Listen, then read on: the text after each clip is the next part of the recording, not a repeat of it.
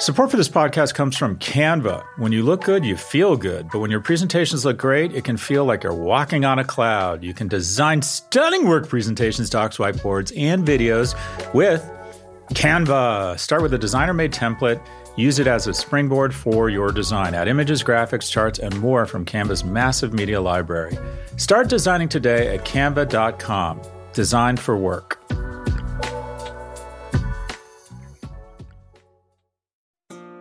This episode is brought to you by State Farm. If you're a small business owner, you know that it isn't just your business, it's your life. And whatever your business might be, you want someone who understands. That's why you might want to check out State Farm Small Business Insurance. Why? Because State Farm agents are small business owners too, living and working in your community. That means they know what it takes to help you personalize your policies for your small business needs. Like a good neighbor, State Farm is there. Talk to your local agent today.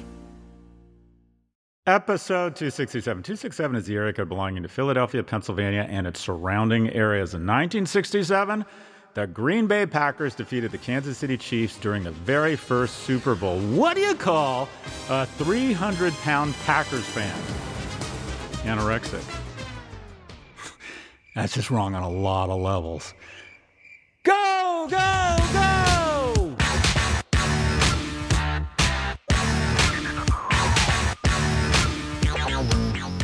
Welcome to the 267th episode of the Prop G Pod. We just had a conversation, like, was the joke too offensive?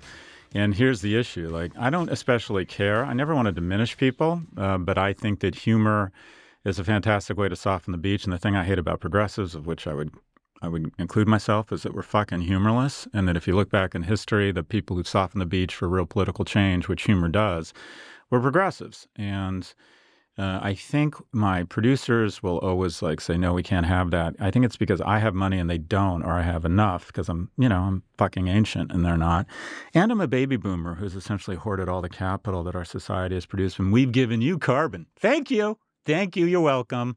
Anyways, there's going to be, I think, a lot of discussion over the next few years around the role that off-color humor presents. And I'd like to think that it has a role. It's a star in making the world a better place. Anyways, in today's episode, we speak with Matthias Döpfner, the chairman and CEO of Axel Springer, the German media conglomerate behind several brands, including Politico, Insider, and Morning Brew. We discussed with Matthias's new book, The Trade Trap: How to Stop Doing Business with Dictators, the current geopolitical landscape, and his take on the media ecosystem. I've known Matthias for a while. I think a lot of Matthias.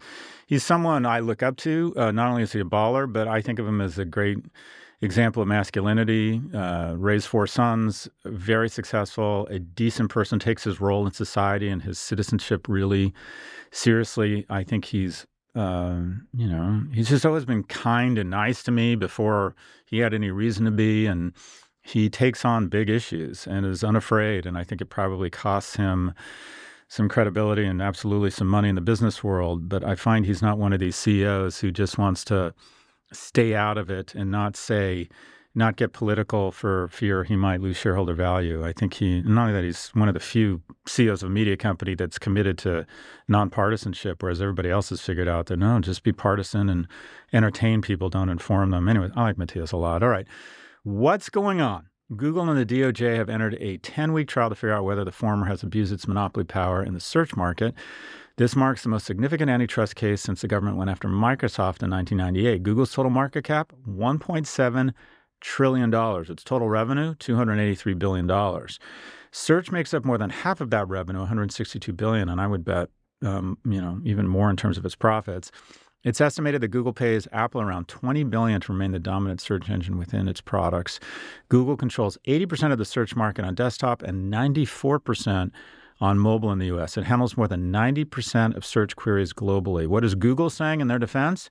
Everything it does is perfectly legal. Users can easily switch their default browser. It's the market leader because people prefer it. Looking at search as a general term is insufficient because competitors, including Amazon, capture nearly half of online shopping searches. And I think that's reasonable, except when you actually think about it. And let's compare Microsoft during their antitrust case to Google's here present day. A lot of similarities.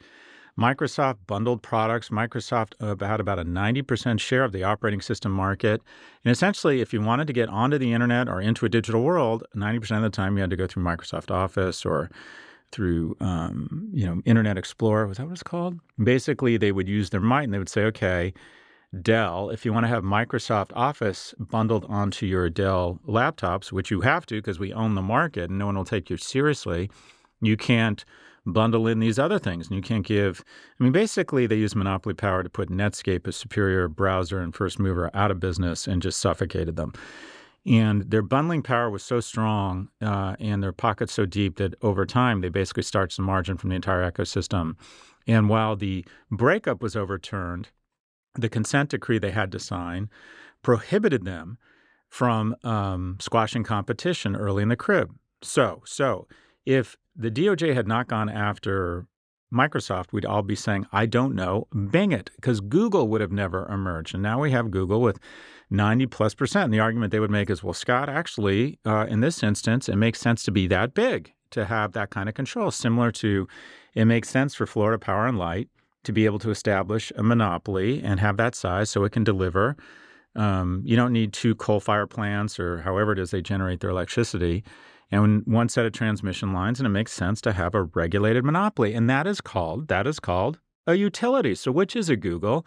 If you have 90+% share of a $150 billion market or $170 billion market, does that mean you've been squashing competition unfairly and abusing your monopoly power, or are you just so big that it lends itself to monopoly and you should be regulated as a monopoly? The more you kind of understand about Google, that they are essentially the market maker, the buyer, and the seller of just so much of what happens in the internet, you begin to realize just how dominant their power is. In addition, the way I think you sell this into the public is not to position it as they're big and bad and all this kind of billionaire identity populist bullshit that we hear from the far left, but to position it as, if you were to break up Amazon, if you were to break up Meta, if you were to break up Alphabet, it would effectively be the largest corporate tax cut in history. What do I mean by that?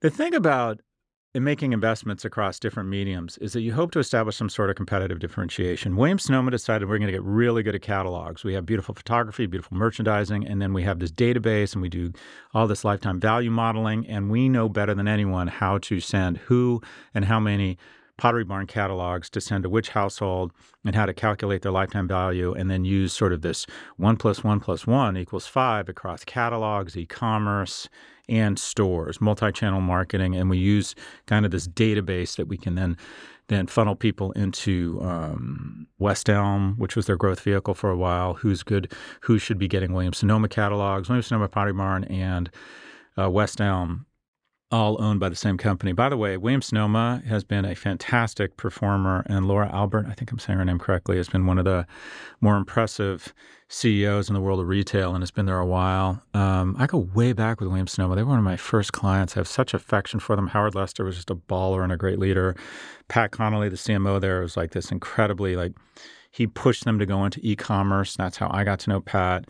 And arguably, I think one of the brightest business people, who's also one of the most gentlemen, I've ever met. Anyways, they leverage catalogs. Nike leveraged broadcast television. You could just smell a Nike commercial. And they were points of differentiation. They established a competence around those things that gave them differentiation, irrational margin, incredible returns to stakeholders. Now, let's talk about Google. Well, can't you establish the same type of differentiation using search? Isn't it the same thing? No, you can't, because the genius of Google is how egalitarian it is. And that is, nobody can ever establish competitive advantage using Google buying terms. I don't care how good at search you are as a brand, a retailer, a small business. Everybody has access to the same analytics, the same information. So if one company, whether it's Burberry or Home Depot, gets good at it, someone else figures out what they're doing in reverse engineering. So slowly but surely, everyone, including Joe's taco truck to Home Depot, even individuals, have to buy their own search term for fear that someone else will buy it. And what you end up with is, because no one can establish differentiation, but everyone has to use it, it's no longer a tool, it's a tax. And how do we get a tax cut? If you were to break up the three biggest toll booths in the corporate world, Alphabet, Meta, and Amazon. Here's a stat that'll blow your mind. If the venture capital community raises $100, 40% of all the money raised by venture capitalists that is then invested in their portfolio companies ends up at one of three places. And you guessed it, it ends up at Alphabet, Amazon, and Meta, because they are the toll booths to acquire consumers online. There's no way to avoid them if you want to build an online business. And if you're going to build an online business or you're going to add shareholder value, you have to show increasingly strong metrics relative to your competitive set around online sales, online customer acquisition, and it all leads to three mob bosses. So what would happen if you took those three companies and turned them into 11, which you could do? Google should be probably a digital marketing company. They have to spend what was DoubleClick. YouTube becomes its own. Android. I mean, there's just all kinds of ways to split the baby here. And what happens? Oh, no, we won't have the money to reinvest, said AT&T. Now, when we cut you up into, I think it was 9 baby bells, all of them were worth more than the original AT&T within 10 years. And what do you know? All of this innovation is unlocked. Why? Because they didn't want to eat their own young or kill their own business. And what do you know? Fiber optics, data, cell, all emerged. So who wins here? Shareholders win. Who wins? Corporate America. The tax on these corporations goes down because there's no longer just one search engine. There are several, all bidding for your business, all lowering the prices on search terms, which would be the mother of all tax cuts. Let's go to a larger problem. Let's go Meta. What's the problem that ails America right now? What is ground zero? A 30-year-old man or woman isn't doing as well as his or her parents were at the age of 30. That is the first time that has happened in our 250-year history, and it results in shame and rage and a lack of confidence in our government, in our system, in our country, and people start blaming each other. And then there's Meta right there waiting to feed you the misinformation that justifies your conspiracy theory or lets you hate government and hate each other. It results in polarization and a discourse becoming more coarse. And what's causing that? It's simple. Young people aren't doing as well. So what does that mean they're not doing as well? They don't have as much purchasing power. Shit's got to get cheaper. And we can do that. You know how we make shit a lot cheaper? Federal legislation where anyone can sue a local housing board that keeps rejecting housing permits. We need millions more homes. Millions. And what else can we do? We need an era of trust busting. We need to bring costs down. I'm not just talking about big tech. I'm talking about big chicken. I'm talking about big pharma, where, what do you know, costs have skyrocketed because guess what? The biggest company has access to cheap capital, goes and buys their number 2, their number 3, their number 5, and then overnight, what do you know? There's a chicken company that controls 45% of all chicken, sometimes 70 or 80% in certain regions. And what do you know? Chicken prices keep going up. They keep going up. The concentration of corporate America, their weaponization, their overrun of D.C. has resulted in a massive increase in prices across the sectors that young people can't avoid. Food, education, energy, housing. For God's sakes, it's pretty fucking simple, folks. Put more money in their pockets and make shit cheaper. Let's review. More money in the pocket of young people, make stuff cheaper, as it was for us. And then the incumbents will say, no, it's all about network effects in a global economy. Oh, these weapons of mass distraction, this head fake jazz hams from the incumbents and the baby boomers in corporate America who have increased their lobbying budget. Example one, Microsoft and Google. Microsoft decided we're not going to play that game. We're not going to give money to politicians. So the politicians are like, fuck you. If you're not going to help me get reelected, I'm going to stick the DOJ on you. And that very unlikable Bill Gates, well, he's unlikable. Let's give him a consent decree. And then to their credit, Alphabet says, no, we're not going to. Let's learn from the sins of our father. One, let's give a lot of money to politicians. Let's fucking overrun D.C. There are more lobbyists, full-time lobbyists living in D.C. than there are sitting U.S. senators. And by the way, Sundar Pichai, and I have fallen for this shit, not only is he a great manager, you know what he is? He's really fucking likable. Oh, that nice guy. He wouldn't engage in monopoly abuse. And he'll say at conferences, we need to have a competitive ecosystem, and I think these concerns are really worthy of looking at. And just as he's saying that, he is deploying an army of lawyers and PR spin bullshitters to overrun governments such that any attempt to pass antitrust, as Senator Klobuchar will tell you, is met with, it is a staff of 12 or 15 people working in a senator's office up against hundreds, if not thousands, of lawyers. You want to talk about communications? Jesus Christ, the number of journalists in the last 30 years has been cut in half. The number of PR, comms people has gone up sixfold. So the ratio of bullshit to journalism has gone up 12x in the wrong direction. What does that result in? A concentration of power, monopoly pricing, increased prices on young people. We need leaders who start reinvesting in America again, start investing in young people. If your kids aren't doing as well as you were at their age, they're going to be pissed off. And whose fault of it? It's our fault. We have decided it's cocaine and champagne for us, except I'd like you, and when I say you, I mean my kids and other people's kids, I'd like you to experience the hangover. Enough already. We need to start reinvesting back in the future of America. What a rant. What a rant. Speaking of champagne and cocaine, what is the dog on? He's on nothing. He's on nothing. He hasn't eaten. And that's why I'm so angry. We'll be right back for our conversation with Matthias Döpfner.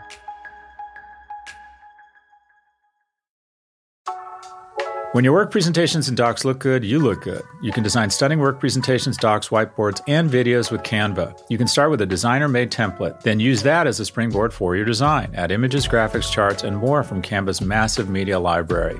Or get a huge head start with AI-powered Canva presentations and docs. Just describe what you want with a few words, and Canva will generate amazing slides and text in seconds.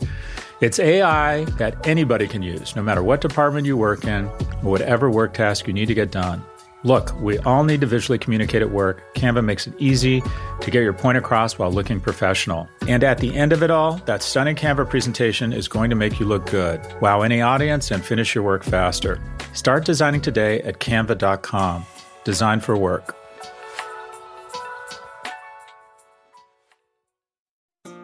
This episode is brought to you by State Farm.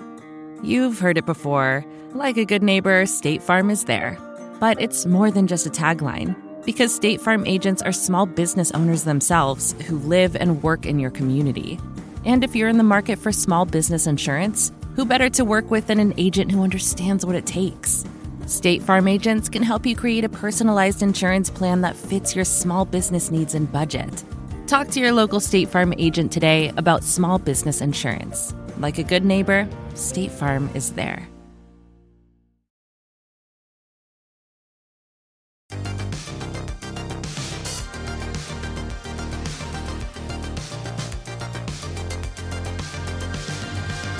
Welcome back. Here's our conversation with Matthias Döpfner, the chairman and CEO of the German media conglomerate Axel Springer. Matthias, where does this podcast find you? I'm in Berlin in our building in a beautiful sunny evening in Berlin. So let's bust right into it. In your new book, The Trade Trap: How to Stop Doing Business with Dictators, you explore a blueprint for reshaping global trade dynamics. Let's unpack that. What solutions would you recommend to try and, if you will, reshape global trade dynamics? Well, the solution that I'm suggesting is very concrete, and its main purpose is to really kind of accelerate, concretize the discussion of an obvious topic. And my proposal is that centrist democracies, countries that comply to three criteria of adhesion, can become members of a new form of trade organization that should have the potential to replace the dysfunctional WTO. And the three criteria are the acceptance of the rule of law, the acceptance of human rights, and the acceptance of mutual CO2 targets. I am convinced that this is the most efficient tool to safeguard democracy and freedom, which I think is seriously threatened. We have all been shocked by the warning call that the Russian war still is, but we should also be realistic. That is only the beginning. I think China is the way bigger issue, and what China may do with Taiwan and what they will do to world peace and what ongoing dominance of the world economy by China will do to democracy and freedom and values of the open society. I think that is really something that we have to discuss more thoroughly. And that's why I came to the conclusion, particularly under this impression of the annexation of Crimea many years ago, that we got to do something, and that waiting is not a good option. Yeah, so let me just first acknowledge, it strikes me that there is a need for some sort of governing body or some sort of standards. Now, who gets to apply those standards and measure them and identify red lines or when someone qualifies or doesn't qualify across your three dimensions. That's obviously a very complex mandate. But the thing that convinced me, or that I think was sort of a pivotal moment, and I'm curious if you agree, is that Germany decided, and I would advocate for this, that the strategy to bring Russia into a better universe of behavior was to engage them commercially. And it ends up that that kind of backfired on Germany, didn't it? That when they integrated with Russia, thinking it would, that trade creates better behavior, it actually came back and bit them. Your thoughts on that? 100%. I mean, that is this old idea of change through trade. That is a phrase that has been basically invented in Germany in the 60s. And since then used by politicians and business people all around the world. And it is mainly to defend your business relationships and your stronger ties with regard to trade with non-democracies, based on the hope that autocratic systems would change through trade and would become more democratic, more freedom-oriented, and with that, trade would have a positive impact. What it did in many cases, and most importantly and most obviously in the case of Russia, it made the autocratic system even more autocratic, even less democratic, but more powerful, and it created, in the case of Germany, dependency. When Angela Merkel took office in Germany, it was roughly 33% of German energy consumption that came from Russia. When she left office, it was north of 60%. The whole idea of Nord Stream 2, this famous gas pipeline, where U.S. has always warned that this would create an even further dependency, has worsened the situation. And you could say, with the billions of daily payments of EU members, and in particular Germany, to the Russian energy industry, the EU and Germany has partly financed Putin's war. In any case, it has enabled him to do so because he, as a kind of scientist, playing with the West, trying to predict what the West is going to do, he could always test and go further.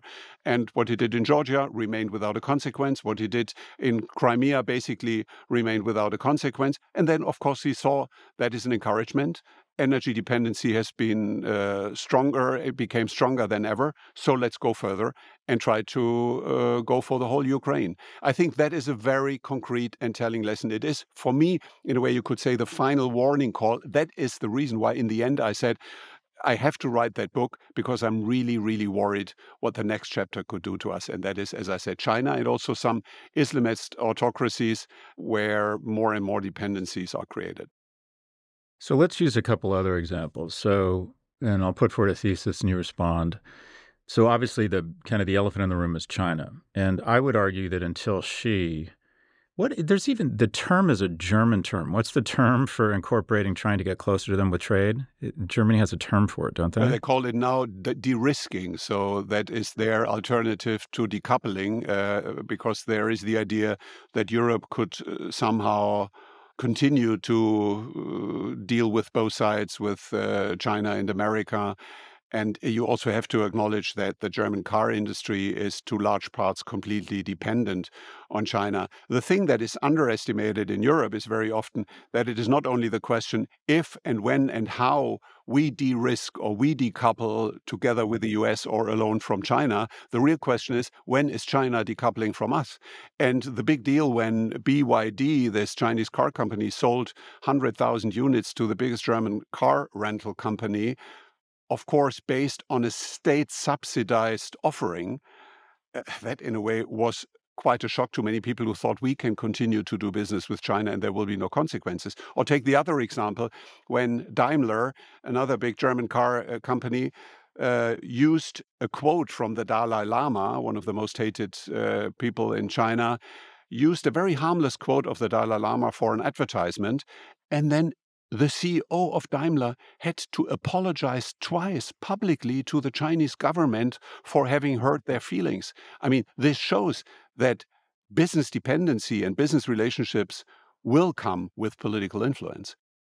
So looking at China, my sense is that this, call it hopes of less autocracy in exchange for engagement, that if we incorporate capitalism and become sort of mutually dependent, that both sides start behaving better. I think that's ideally the kind of the aspiration of capitalism. And I would argue that in China it was working, that pre-Xi, that China was a reformer, brought 500 million people out of poverty, and then things dramatically changed with Xi. Is this evidence that it can work, or evidence that when you're hopeful and kind of delusional that it'll work, that you just end up emboldening them and giving them more power and more exit wounds when they start kind of returning to their autocratic ways? How would you describe China as an example of where this has worked or not worked? So first of all, I would agree with your observation. China under Deng Xiaoping was a different China, a different policy approach than under Xi. And also Xi has changed and in a way radicalized himself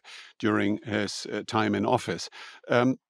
I think partly it is driven by the growing self-confidence of China. I asked once a Chinese woman why China is treating an artist like IYY so badly, although he is obviously not a serious threat for China's security, but quite a risk with regard to reputation. And she said, because we can. And I found that answer very telling. Why do you do that? Because we can. So that would be also an answer to your question. They act in that manner, in that kind of way more authoritarian and dominant manner, because they can. And just take the numbers. I think one of the biggest mistakes of the West was the exception of China as a full member of the WTO in December 2001. And China benefited because of the double standards that also the WTO allowed. China, being meanwhile the second biggest economy in the world, is still considered as a developing state, which comes with a lot of privileges and exceptions, and that leads to asymmetry. We are far away from reciprocity. We are in the midst of a growing asymmetry. And if we continue to allow that, that will lead in a kind of intrinsically still authoritarian system and political leadership style to the conclusion, okay, we do it because we can. And based on what you feel the standards would be across these three dimensions, would China qualify for this? Would they, but they would have to improve on certain metrics? Would they be immediately, would there be a call? I mean, the only way this works is if there's some teeth and we all hold hands in the West across democracies and you know, all hold our nose and say, okay, this country is violated. None of us are trading with this country across these categories. Where would China, do you think, fall here? Would there, because there's just no getting around it. We're so inextricably linked to China. How would it play out here? Envision that you have a magic wand, this body is created. What do you think would happen in the short term with our trading relationship with China? Well, I think if we look at the China of today and the recent developments and actions of the present government, China would not qualify to become a member. And one of the very obvious reasons is the climate policy in China. I mean, China is the biggest CO2 producer in the world, more than a third or roughly a third of world CO2 emission is coming from China. China has quadrupled its coal plant capacity within 1 year and is now contributing more than the rest of the world. That shows that China is so far from any acceptance of mutual standards that it could not be a member in that idea of an alliance. But I think that the powerful establishment of that alliance could be a reason for China to rethink its policy. It's interesting because I have no moral clarity around this issue, because I look at China and I see an asymmetry economically. And I think that one of the few things in my view that Trump got right was pointing out the asymmetry in the relationship, that they basically create what is the ultimate propaganda tool here in the form of TikTok. And they would, you know, they let our media companies over there just long enough to steal our IP and then prop up a local entrepreneur and kick the media company out and capture all the value. And yet we seem to be wringing our hands over whether or not we should have TikTok or not. But anyways, the harder question I have... Although it's an important thing, Scott, if I may just briefly say, I mean, we had the discussion at the CodeCon about TikTok, and shortly thereafter there was this hearing. And before that hearing, suddenly the Chinese government declared publicly that a sale of TikTok is inconceivable and would not be accepted and so on, which is in a way a clear proof. It was a clear proof that TikTok is closely linked to the Chinese government and the Communist Party. So let's not be naive about it. Every incorporated into every Chinese company's bylaws is that they will support the CCP. I mean, it's just there is no such thing as an independent Chinese company. And so where I have more, I don't know what the term is, conflict, is I see the U.S. election is similar to the geopolitical chessboard across the world, and that is the presidential election here in the U.S. will be decided by a small number of people in a small number of swing states that are moderates. 45 of our 50 states, the election is already over. It comes down to a small number of people who are moderates and a small number of states that could go either way. And I see the same, I think the analogy is apt and holds for the world. And I see the swing vote, if you will, in the new global economy are going to be, one, first and foremost, probably India, and number two would be the Kingdom of Saudi Arabia, simply because they just have so much money. And when I have dealt with the kingdom, and I get a lot of pushback on this, the human rights violations are frightening. But at the same time, I think you could make an argument that MBS is actually a reformer and has pivoted from funding terrorism to embracing capitalism.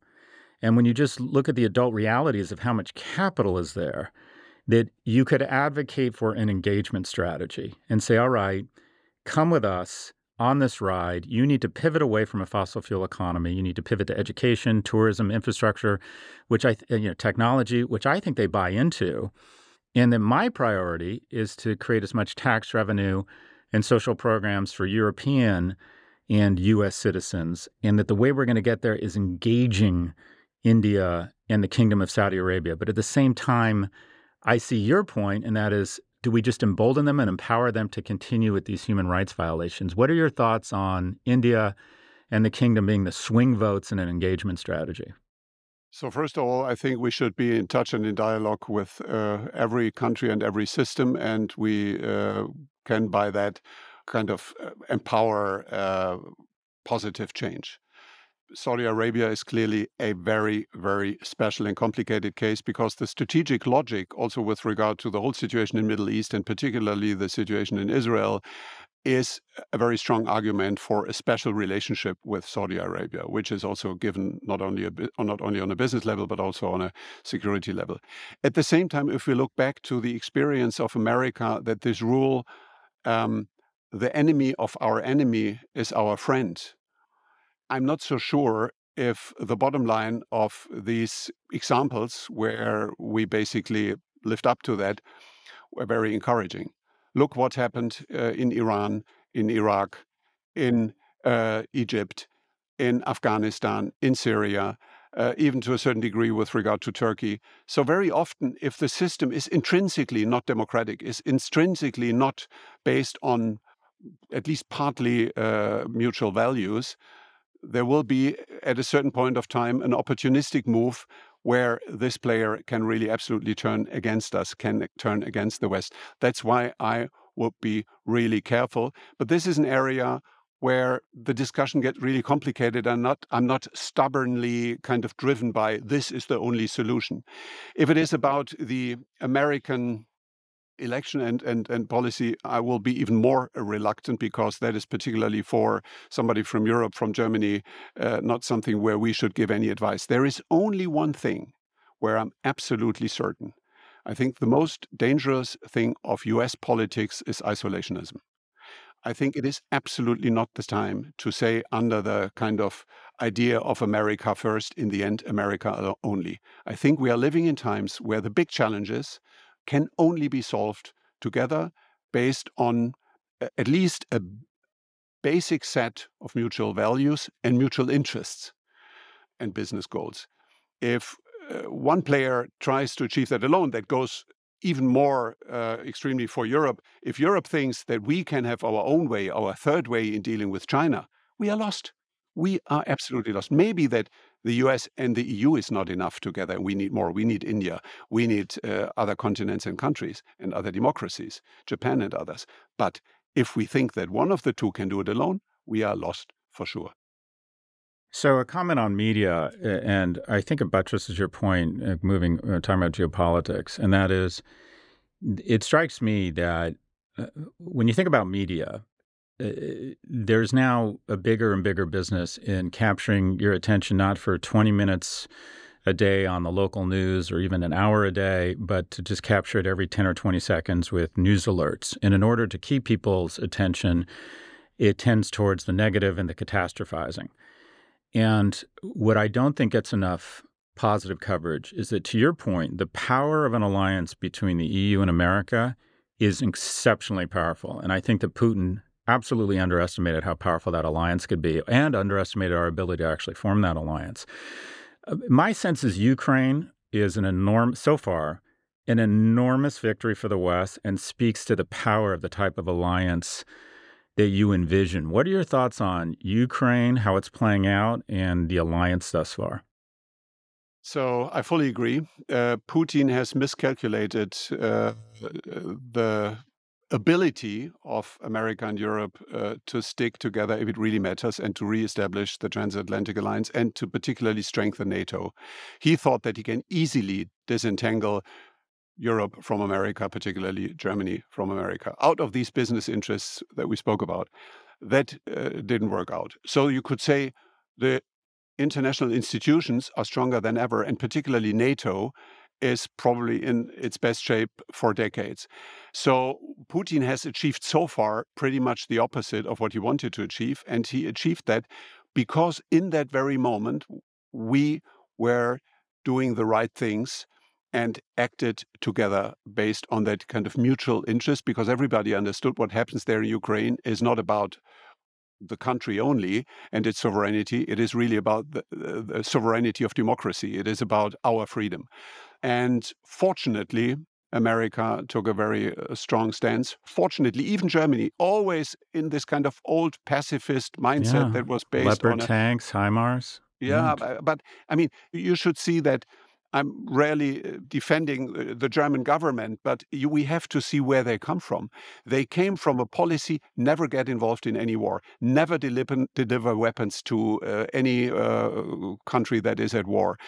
The wrong lesson from our own war history, instead of saying never ever genocide, never ever racism, the German learning was never ever war, never ever get involved. And that was all turned upside around, by the way, by a green foreign minister, Annalena Baerbock. I was totally surprised by that. This party has been founded on the myth of pacifism. That was the founding myth, and anti-NATO. And particularly this party and this Secretary of State, Foreign Minister Annalena Baerbock, was basically advocating create peace with more heavy weapons, that it didn't go fast enough and it's not bold enough. Okay, but we should take into account where Germany comes from. And that is altogether, I think, encouraging. You could say it is an important moment, a historic moment of the West and its re-established alliance. Take that also as an encouragement for what we could achieve together in the context of these imbalances in global trade. Just hearing you talk, I think that, okay, the bottom line is, if you're one of the 10 largest economies in the world, which both Germany and Japan are, isolationism just isn't an option. Exactly. It is not an option. I could not agree more. Isolationism will weaken us and will strengthen the impact of autocratic systems, which will undermine our system.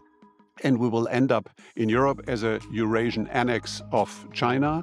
America will end up as a former superpower. And the kind of idea of an authoritarian surveillance state will prevail. That should not happen. We'll be right back.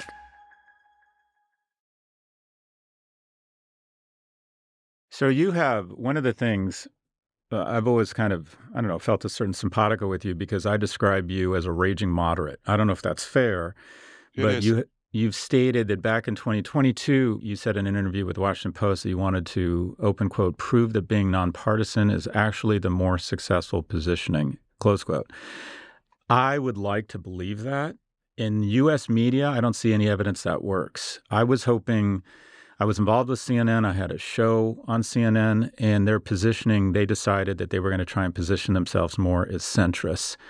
And so far, it just hasn't worked. And so far, most of the evidence in the United States in terms of profitability seems to enforce or reinforce the notion that consumers and the advertisers they chase just want to feel good. They don't necessarily want to be informed or see both sides, that partisanship in our media still reigns supreme. What are your thoughts?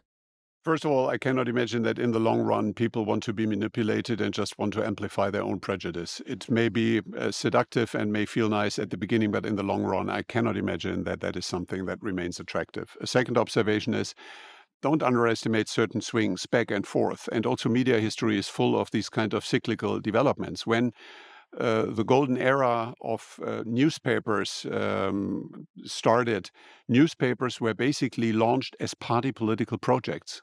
There was a conservative party that launched a newspaper, and there was a progressive party that launched a newspaper. So newspapers had a clear party political agenda. Then in the next phase, it turned out that that can be actually very dangerous on two levels. First, it can get boring for the readers because they know exactly what they get, and that is in the long run not so exciting than getting surprised and getting inspired.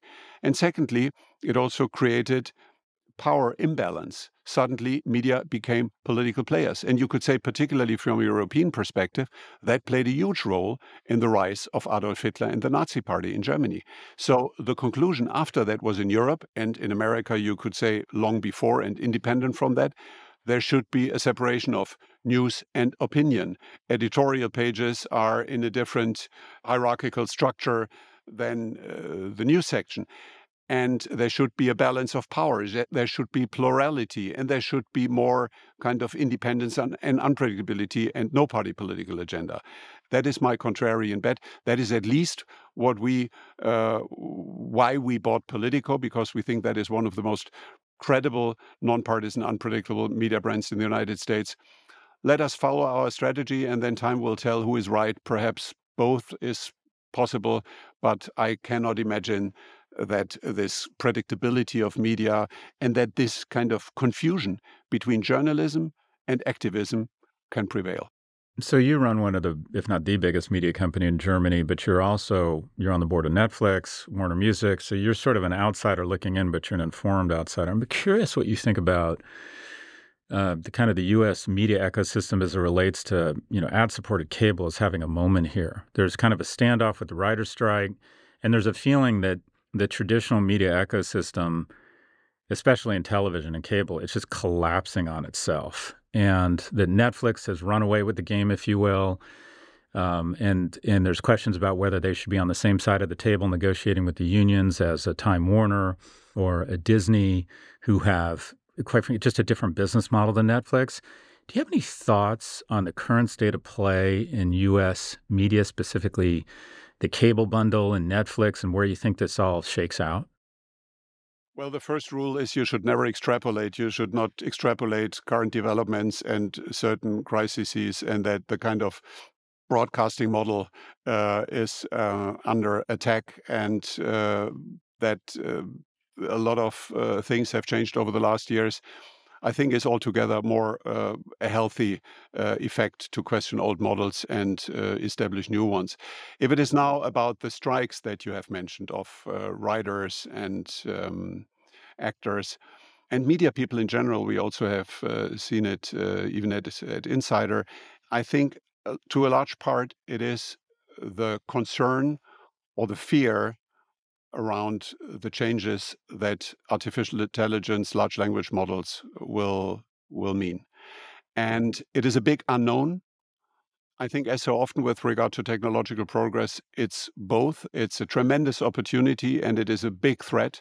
And what it really does depends on us, the human beings, what we do with this technology. If it is about AI, I think if we do it right, it can even create the original idea of great journalism, and that is to come up with news, to come up with results of investigative reporting, to find out something that was not supposed to be found out. And I think that is the thing that AI, that large language models, at least in the imaginable future, cannot replace. For that reason, we need to make sure that if we do so, that there is a fair system of remuneration, and that everybody who creates IP, being it a musician, being a movie maker, being it a journalist, gets rewarded for that. And then it is wonderful if AI helps to make it more efficient, to make it better, to bring it into audiences that did not consume that kind of content, and so on and so on. So I see a lot of advantages. and no reason for kind of fundamental cultural pessimism. I don't think that the world is going to go under, neither the world that we live in nor the media world. But yes, it is changing, and let's make sure that we shape that change proactively. So I want to switch gears here in our remaining time. We have a lot of young listeners who are, you know, doing well, starting out their career, trying to manage balance, trying to manage family. You're an understatement, a severe understatement. You're a successful business professional. What are your thoughts about managing the balance and the sacrifice in terms of being a good partner, being a good dad? What advice do you have for younger people starting out who are ambitious and look at a guy like you and think, yeah, I would like to have that kind of influence, that kind of success. But at the same time, it's always been hard, but it feels like it's getting increasingly difficult to get this type of balance, to not have the path to success involve a pretty serious trade-off with your relationships. Any best practices around managing your role as a spouse and a father while pursuing this kind of level of influence and success? So first of all, I should also be careful in giving lectures because I don't know if I'm the ideal role model, but I've always tried, and for me, family first is the most important rule, the rule in life. The rule in business and for a career is, for me, follow your passion. If you follow your passion, the likelihood that you're unsuccessful, and I mean unsuccessful in the broader sense, not only unsuccessful in your career, but being unsuccessful in your life, also in managing a family and a private life and a career, is much, much higher. And you should not listen to any kind of analysis and statistics, which jobs, which behavior, which convictions, which industries are promising. Do what you really love to do. And we should find now also the right balance between the opportunities that mobile work, remote work offered us. I was convinced 15 years ago that people should not be measured by their presence.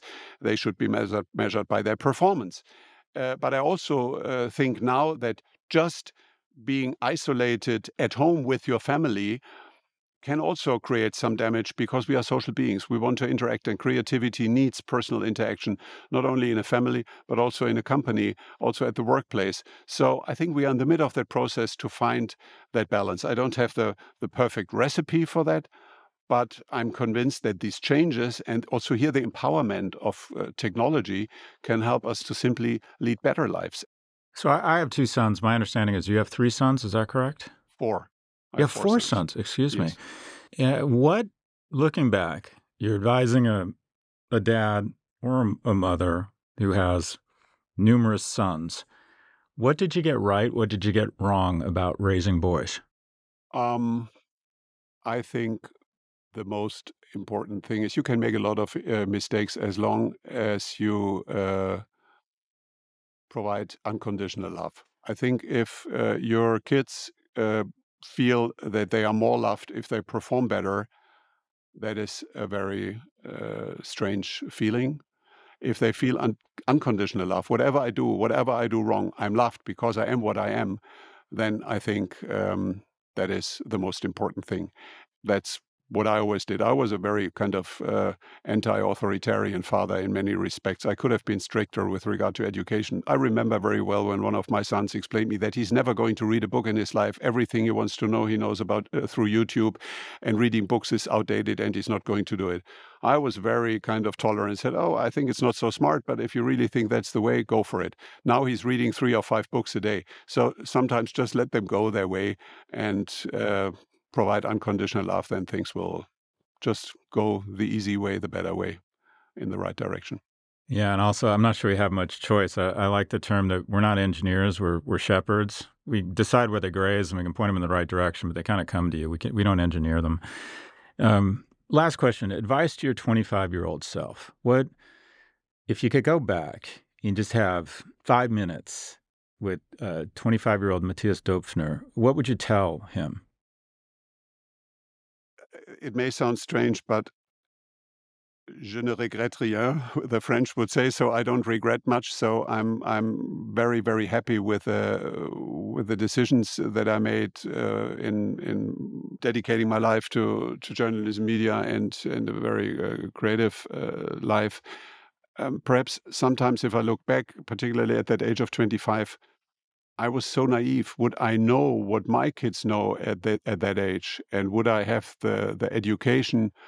I could have done some things simply faster and enjoy them earlier. But I don't know if I really regret that or if I would therefore really do things differently. Sometimes I did things that may seem totally unnecessary for a career. I mean, imagine that I originally wanted to become a musician. I studied bass guitar in Berkeley. I studied musicology in Frankfurt. My parents thought this is going to be a complete dropout. But it told me something that was very important. It told me the language of creative people, which is a big help running a media company, a creative company. Perhaps also I developed certain sensitivities for subtones that I wouldn't have had if I had just went straight to a business school and studied business or law or whatever. So sometimes it's the detour that is helpful. Matthias Döpfner is the chairman and CEO of the German media conglomerate Axel Springer.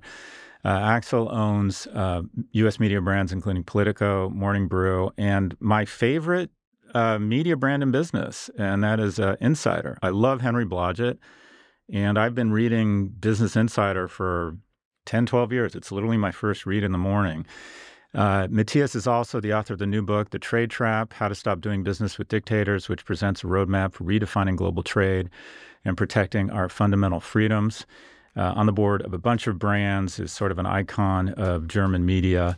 He joins us from his office in sunny Berlin. Matthias, appreciate your time, and I really love your voice on these big picture issues. I think you're an important voice, and as raging moderates, we got to stick together. Appreciate your time, Matthias. It was a pleasure, Scott. Thank you.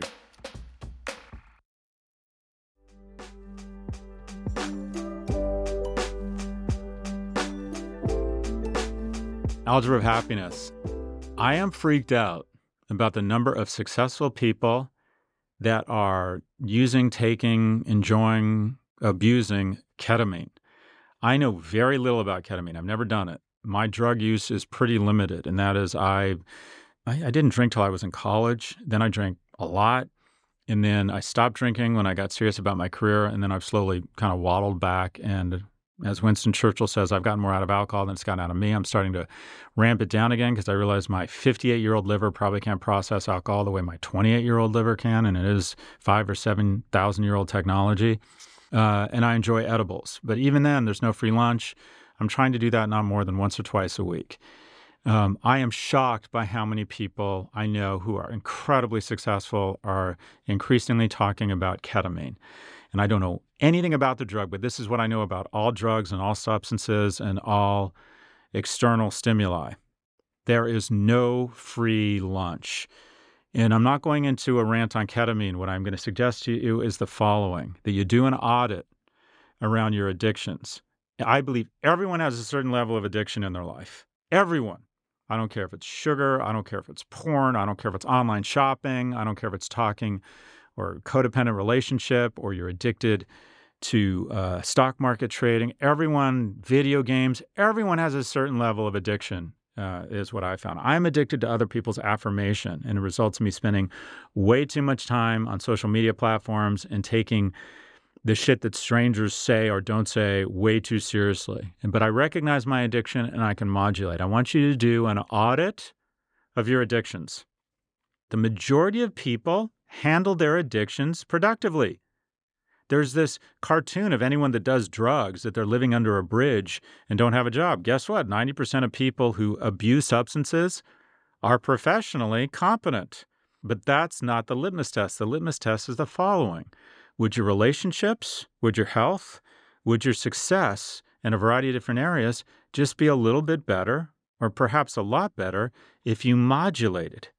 So the first thing we're going to do is we're going to do an audit. What am I addicted to? What have I become too dependent upon? What am I doing too often such that it is getting in the way of other parts of my life? It happens so incrementally, so easily. I have someone in my life that has said just over time, this person comes home and with their spouse, they'd have a glass of wine, and then it ended up being a bottle of wine every night. And she found herself just really looking forward to that bottle of wine every night and wasn't sleeping as well, becoming too into it, not going out with friends as much because she'd rather just stay at home and have a bottle of wine with her spouse. This happens incrementally. It happens sort of slowly and then suddenly. And guess what? Does that mean you cut out wine? Maybe, maybe not. But would your life be a little bit better if you, say, limited wine consumption to 2 or 3 times a week? Whatever it might be. Let's do an audit of our addictions, recognizing everyone has addictions. And let's say, okay. Would I be a little less shitty? Would I be a little bit better? Could I reallocate that capital? Could I reallocate that energy to something better? Because when the full story comes out about the tech community and really successful people, I think you are going to hear about how their world got increasingly small and increasingly unproductive and increasingly unhealthy through this bullshit notion that there is a free lunch out there. There isn't. There may be a freer lunch. I have found, honestly, that edibles don't take the same toll on my body that alcohol does, so I have substituted edibles for alcohol. And I find that works for me. But in general, I'm trying to decide maybe I just kind of modulate and take it all down a little bit. What could you take down a little bit? What could you modulate? This episode was produced by Caroline Shagrin. Jennifer Sanchez is our associate producer, and Drew Burrows is our technical director. Thank you for listening to the Prop G Pod from the Vox Media Podcast Network. We will catch you on Saturday for No Mercy, No Malice, as read by George Hahn, and on Monday with our weekly market show.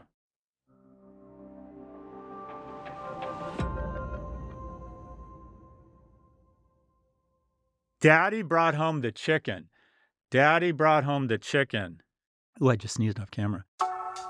Thanks to Canva for their support. You're busy, there's no denying that, and we all wish for just a little more time in the day. So why not let Canva help you get your work done faster and more efficiently?